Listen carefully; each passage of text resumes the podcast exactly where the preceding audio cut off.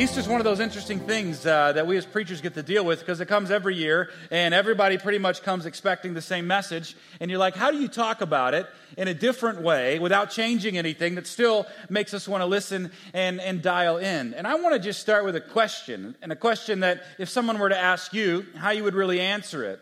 The question is, what is Easter? Is it a, is it a holiday? Is it an event? Is it a celebration? Is it uh, just the time to gather around with your family and hunt eggs and have a good time and eat some good food? Uh, apparently, we discovered that one day out of the year, rabbits lay eggs. Uh, I don't know why. I don't know how we got there. I'm sure there's a pretty good historical answer there. Uh, but yeah, Easter, event, holiday, time for family, celebration. And it is. It really is all those things. We, we do all those things on Easter. But I want you to consider something. That today, over 2 billion people, 2 billion with a B, all over the world will gather in some form or fashion to celebrate, to honor, and to give reverence to this day.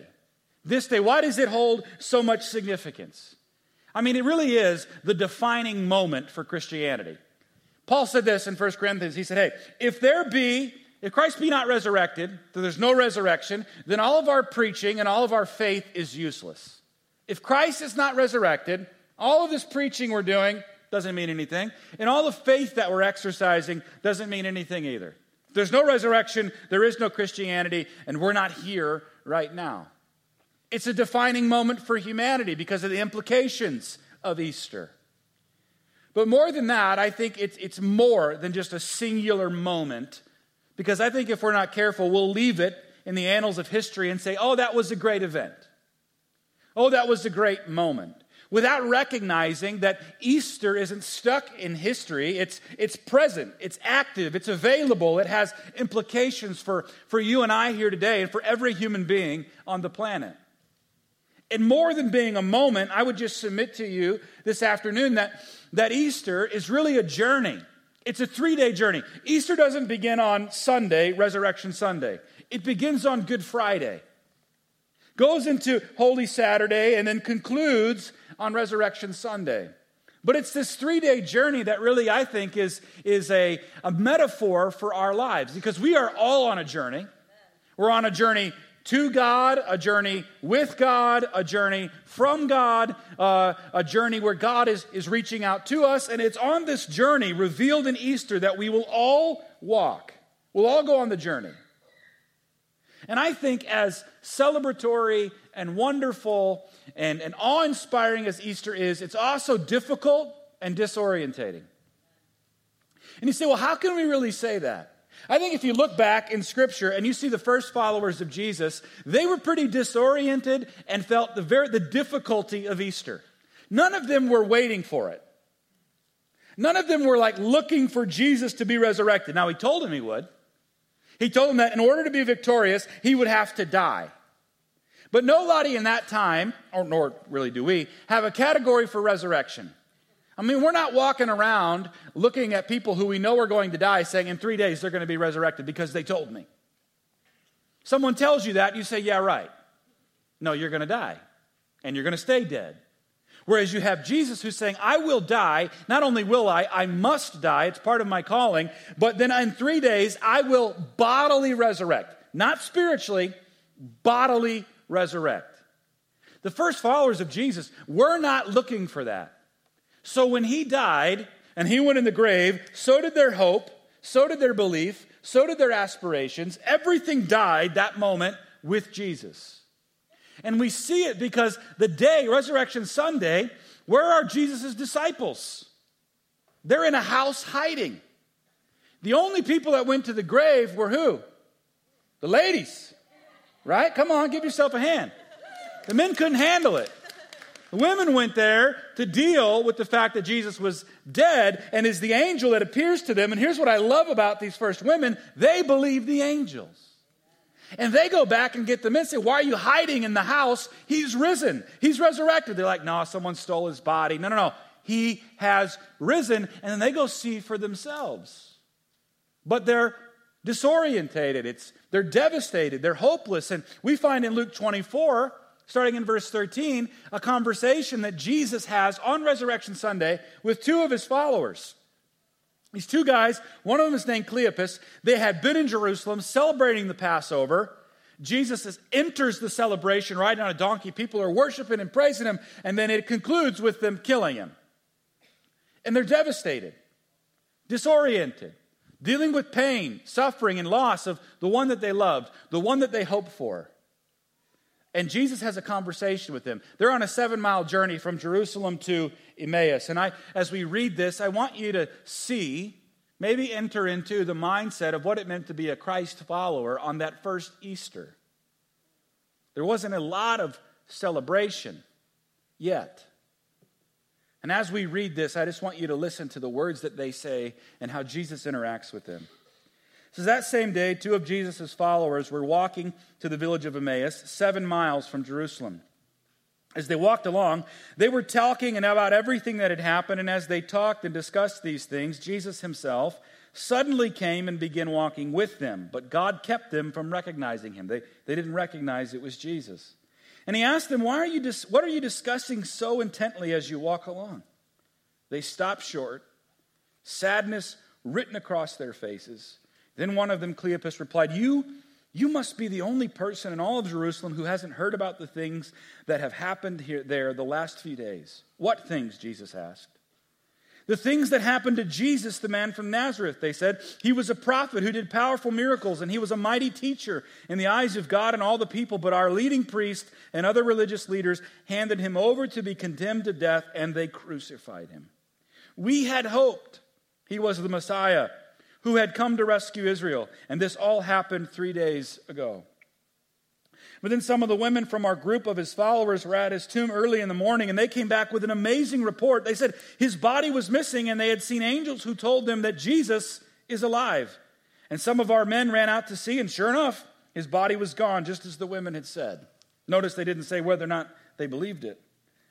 But then Jesus said to them, You foolish people, you find it so hard to believe that all the prophets wrote in the scriptures. Wasn't it clearly predicted that the Messiah would have to suffer all these things before entering his glory?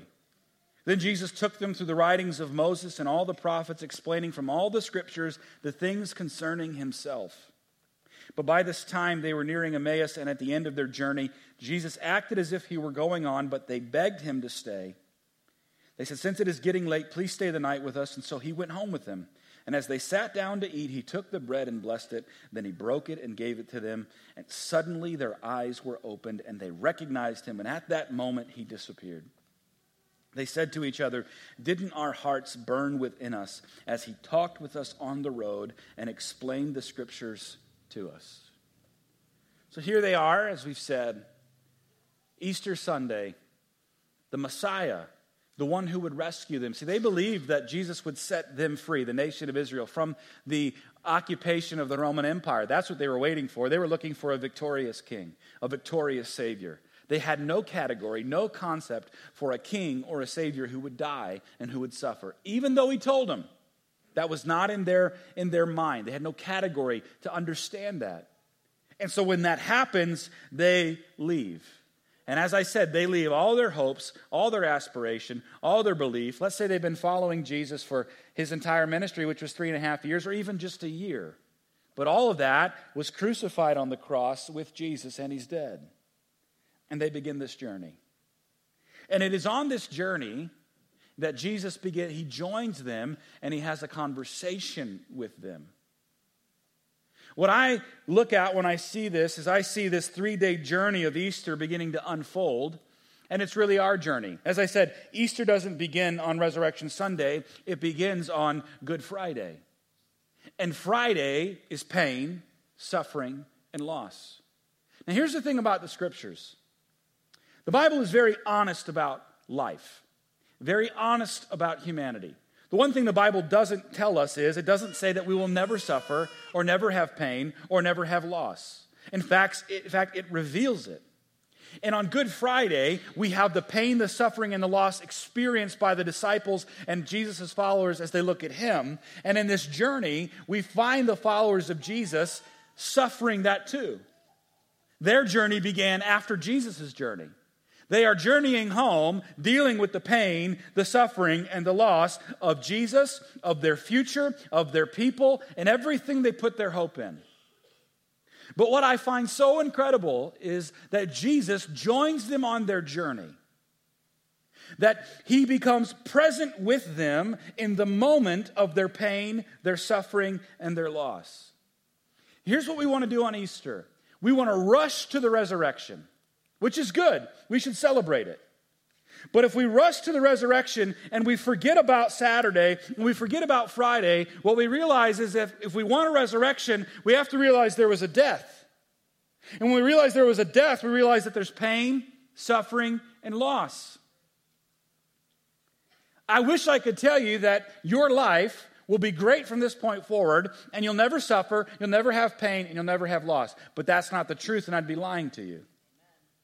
But what we do see here is something incredible is that Jesus becomes present. And I think what we learn and what Easter is telling us, not that suffering, pain, and loss will cease to exist on this earth, but there is a God in heaven who came down to this earth and became present in the midst of suffering, pain, and loss.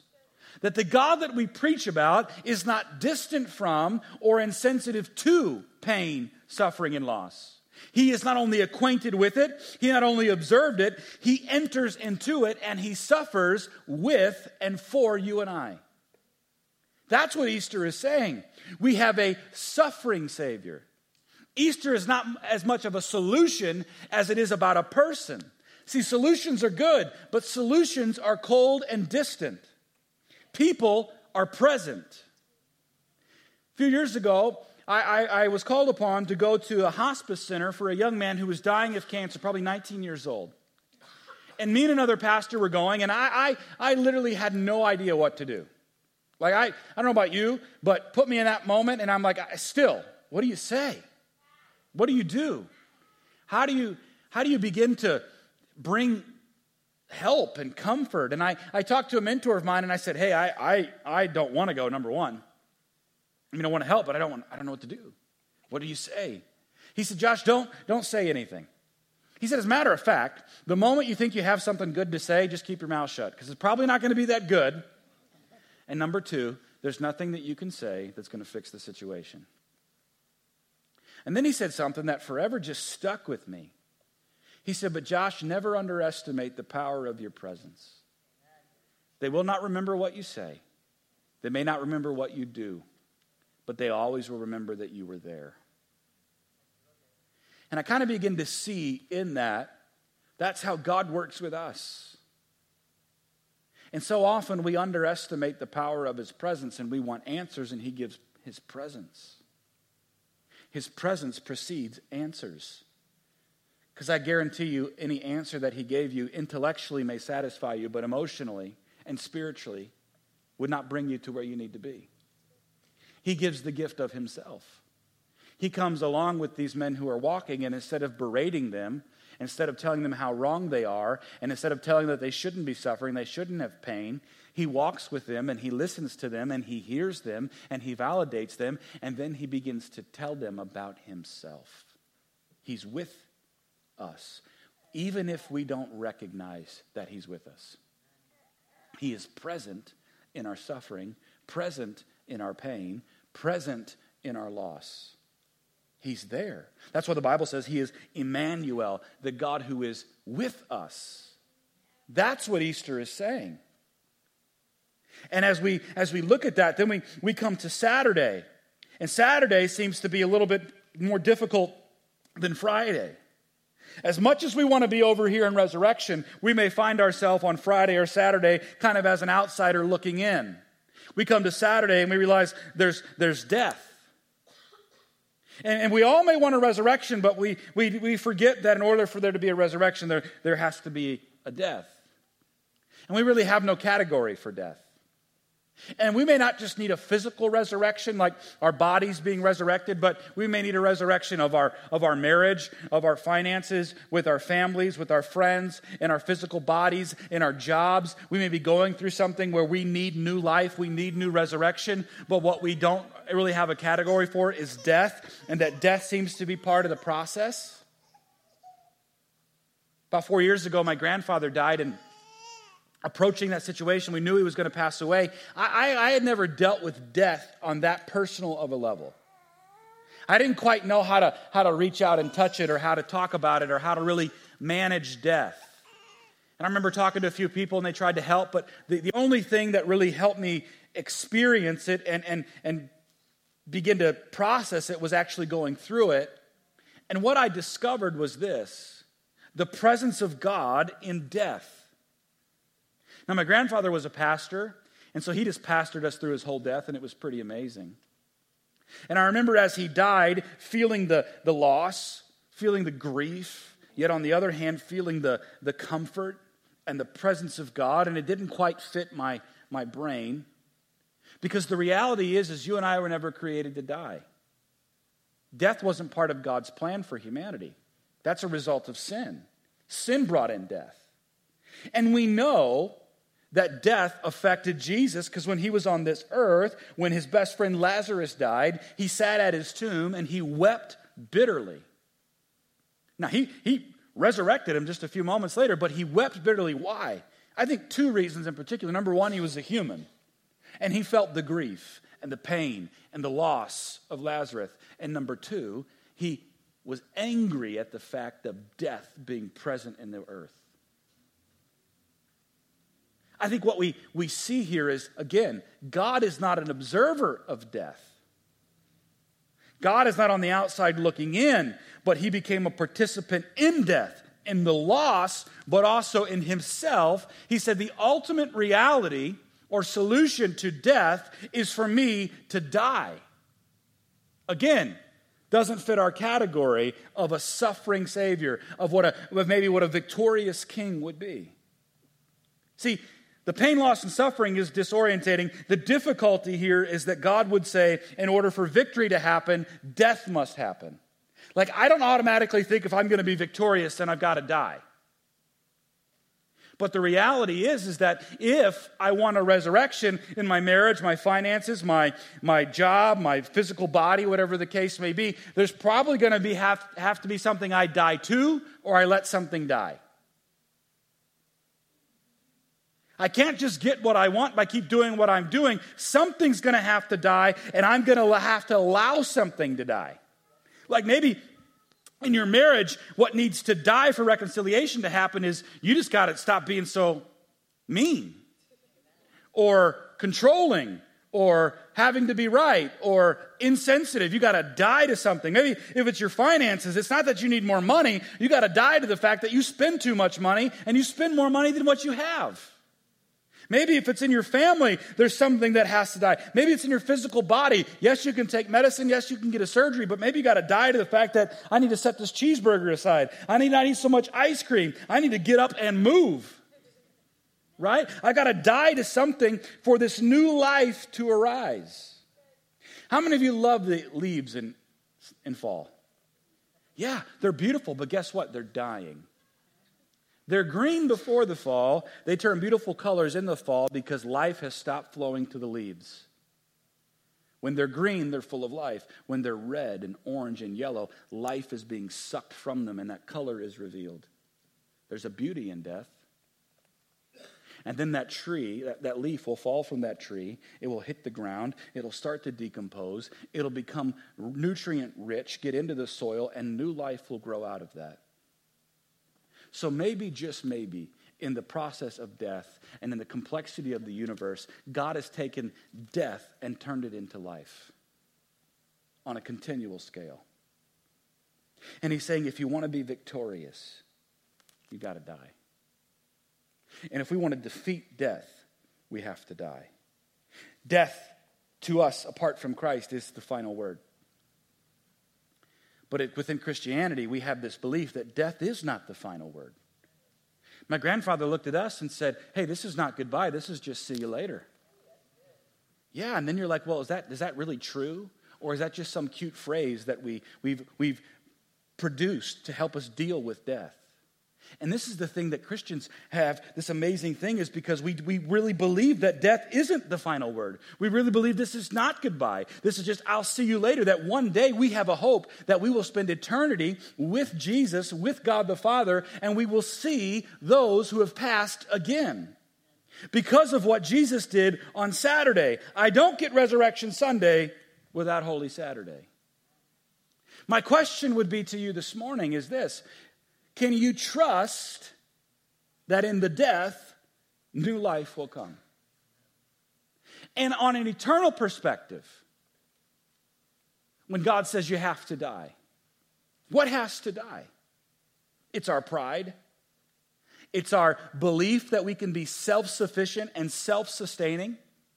It's our belief that we don't need God, that we are as gods unto ourselves, that we get to define right and wrong, we get to define bad and good, that we are just a product of time plus chance plus matter. No, it is a dying to self and recognizing that we are products of a creator who loves us and who has ultimate authority in our lives. It is a dying to the fact that I don't know everything and my ways aren't always right, and a submitting to the authority and the sovereignty of a divine creator.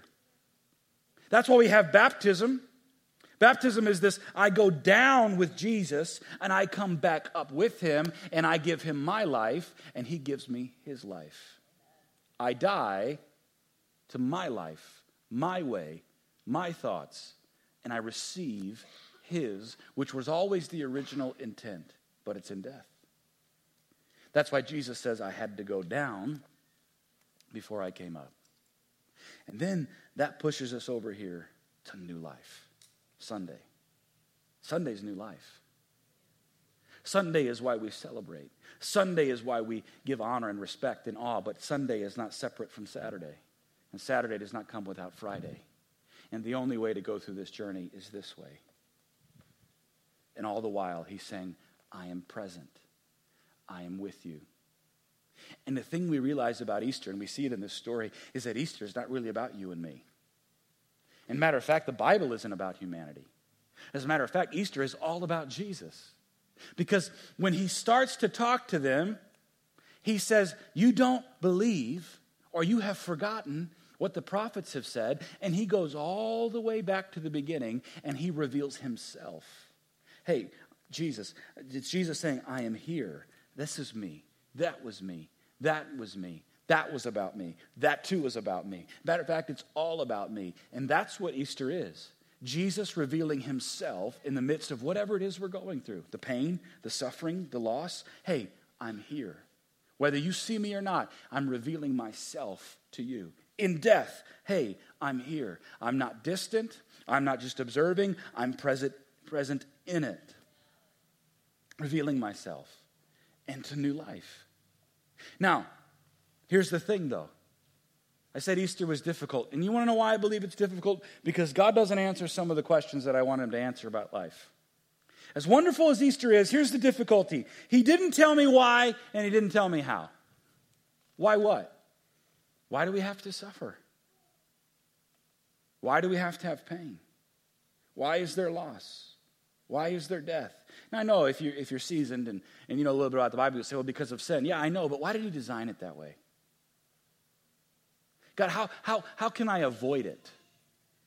And as much as I would like to tell you the answers to those questions, I can't because Easter doesn't answer those questions. God doesn't give us the, the you know, philosophical answers to why and to how. He only does one thing, and what he does is he gives us who. He gives us Himself. The Bible is honest. The Bible doesn't say, and Easter doesn't say, that there is no pain, there is no suffering, there is no loss, there is no death. The Bible says, yeah, it's there. And, and all of us will be partakers of it and will succumb to it at some point. And what I love though is Easter doesn't leave us on Friday. It doesn't leave us on Saturday. It brings us through to Sunday and says, He is with us and He overcomes it. He is with us in death and He has overcome it. And He has given us new life. So He gives us who? That's what the scriptures reveal. Who? I believe that answers may come, but instead of just cold, insensitive, distant answers, he's given us himself. He's given us the remedy to say, you don't have to stay at Friday. You don't have to stay at Saturday. You can come with me to Sunday to new life. I can resurrect your marriage. I want to heal your marriage. I want to help your finances. I want to give you hope in your relationships. I want to heal your physical body. I want to heal your relationships. He's given us Himself. But I think all too often we underestimate the power of His presence. When again, Easter is this beautiful revelation of Jesus to us in the midst of whatever it is. There's a young man in our church, his name is Zach. Incredible story. Been through a ton in his life. At 15 years old, he received a death sentence from the doctors. And what unfolds over the course of his story is something that is absolutely incredible. And I want you to see how he starts and his mindset and then where he is today. I want you to watch his story. Zach, what, what, when the doctor came in, what did he say to you? The doctor came in and said, I can't treat this. I can't cure this. Proceeded to look over my shoulder. Looked at my parents, said, You get his affairs in order, go on vacation, remain stress free. He's only got a few months. Zach, so you're, you're 15 years old, normal teenager, active life. You go to high school, you are athletic, uh, having fun, looking forward to getting your license, and living a pretty normal life. And you have a bit of an accident, right? Someone Right. shoots you in the eye with an airsoft pellet, mm-hmm. and you go to the doctor, and the doctor gives you some, Right, well, they give me some good news, but then they also throw in some bad news. yeah, Yeah, the eye was okay. the eye was okay, But- but right. what was the bad news? Bad news is they find a potential mass in my brain. I get the official diagnosis of it. It says this is definitely a brain tumor. It is pressing on your brainstem. It has metastasized down your spine. And you're effectively given a death sentence. Yes. But at 15 years old, what goes through your mind when you hear that? Why me? Hmm. What did I do to deserve this? You know, I'm 15. I haven't even lived life yet. You know. Yeah.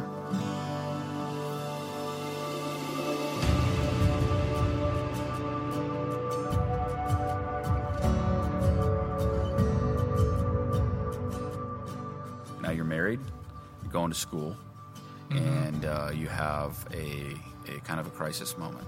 So it was one morning before work, and I am, you know, working out. I just got done running about six, seven miles on the cross training machine, and I start to feel a little funky. Start to feel a little dizzy. And basically, I go into a full out seizure on the gym floor. They put me in a medically induced coma because Okay. I was bleeding on the brain. Actually, the chaplain came to my wife and told her she needs to sign my last rites. She says, No, I'm not signing that. He's been through this before and he'll get through it. So she refuses. Yes. Basically, they take off my ventilator and they unplug me from the machines that I'm on. Now, were they doing that because they thought, well, he, we're just going to let let his body, let life kind of Right, take let its things course? take its course as he's in the process of dying Dying. right now. Oh, so what happens after they take you off the machines? Well, I wake up. You woke up. I woke up.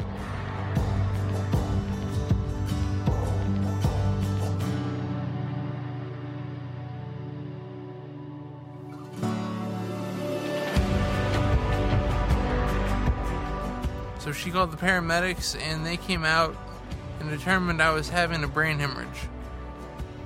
So I say, all right, we need to get this guy life flighted to the hospital. And then upon making it to the hospital, they didn't think I was going to make it through the night. And they're telling your wife this, he's not going to make it through the flight. He's probably not going to make it through the night. Right. And you make it through the night. I make it through the night. Then they proceeded to tell me that, you know, okay, you have this hemorrhage and this and that, and you're probably not going to make it out of this hospital bed. Mm. Yes, obviously, this isn't the first time you've heard that. Right. But I made it out of the hospital bed. I made it over to the inpatient rehab unit. So they asked me, What's your goal? I said, I want to walk for graduation because when this happened, I was in the middle of my middle of the semester of my senior year of my undergrad.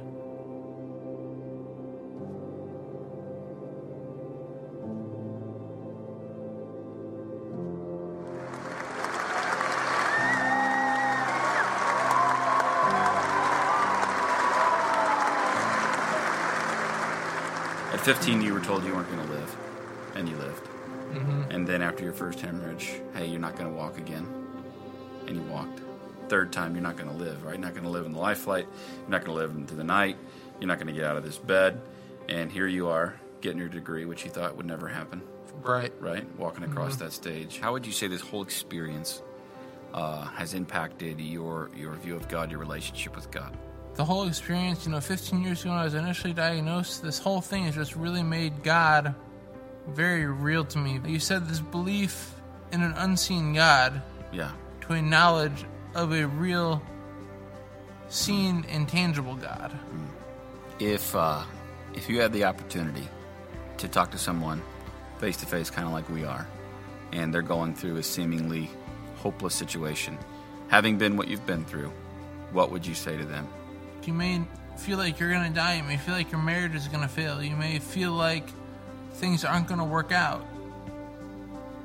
But here's the thing we serve a huge God that's in control of everything and knows the end from the beginning. He makes these promises and he comes through on them time after time. If you could go back and say, I wouldn't have to have the tumor, I wouldn't have to have the hemorrhages, but I wouldn't know what I know now, would you rewrite your story? Never. Why? It's truly a gift. Hmm. This made me into who I am today.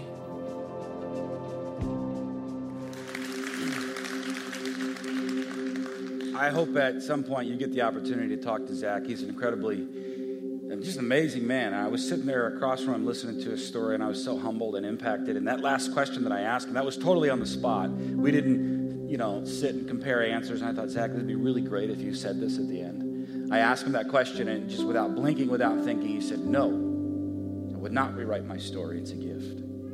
Zach had to relearn how to walk, and he still walks with some difficulty still struggles with the use of one of his hands. Yet he's about ready to get his master's degree and he's going to be a teacher. And at the beginning, yeah, you clap, it's pretty amazing. He, he's not able to physically do what he used to do. And at the beginning, his question was, Why me? What have I done to deserve this? Angry at God.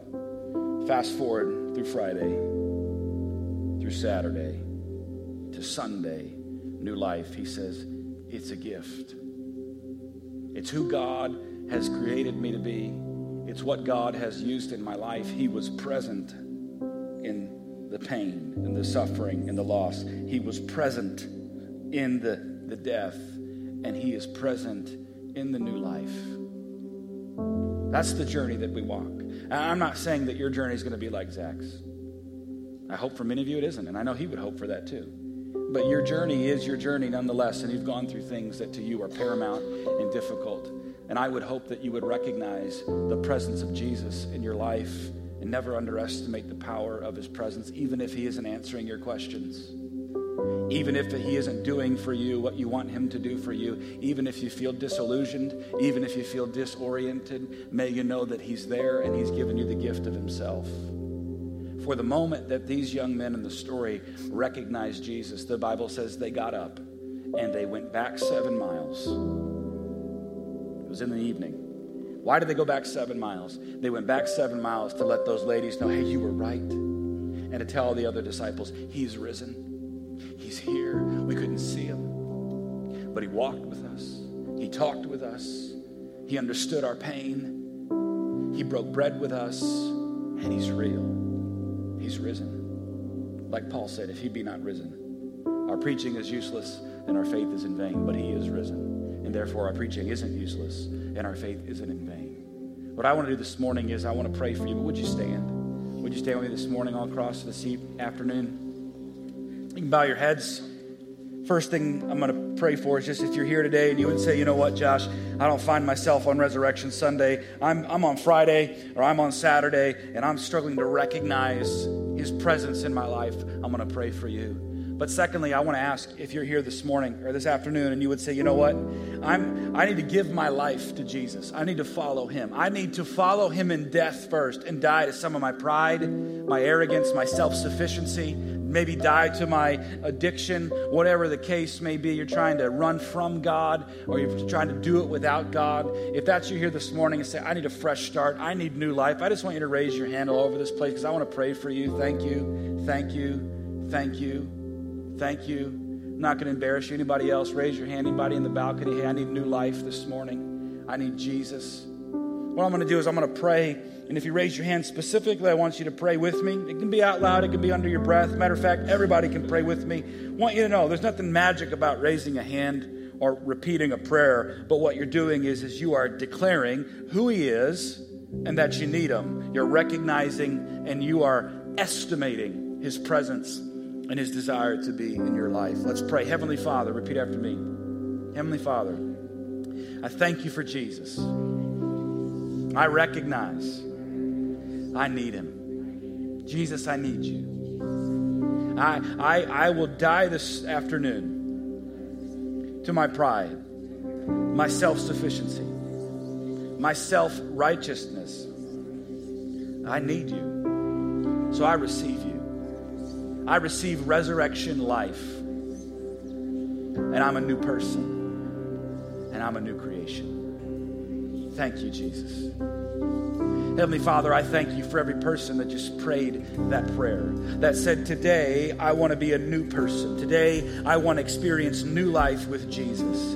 Lord, I pray for every person here that would say, you know what, they're struggling because they're pain, suffering, loss, they're experiencing death, that they would estimate your presence. They would recognize your presence in their lives. That Jesus, you are with them. You are for them, not against them. You are not distant from. You are not insensitive to. You know what it is to suffer. You know what it is to die. You suffer with and you suffer for. You died with and you died for. But you don't leave us there. You bring us to brand new life. You are resurrected. You are alive. You are seated at the right hand of the Father. We come today to celebrate this Resurrection Sunday that you have been resurrected. Our faith is not in vain. Our preaching is not useless. So, Jesus, we love you and we thank you and we lift your name high this morning and we pray all this in Jesus' name. Everybody said, Amen. Now let's worship him for who he is.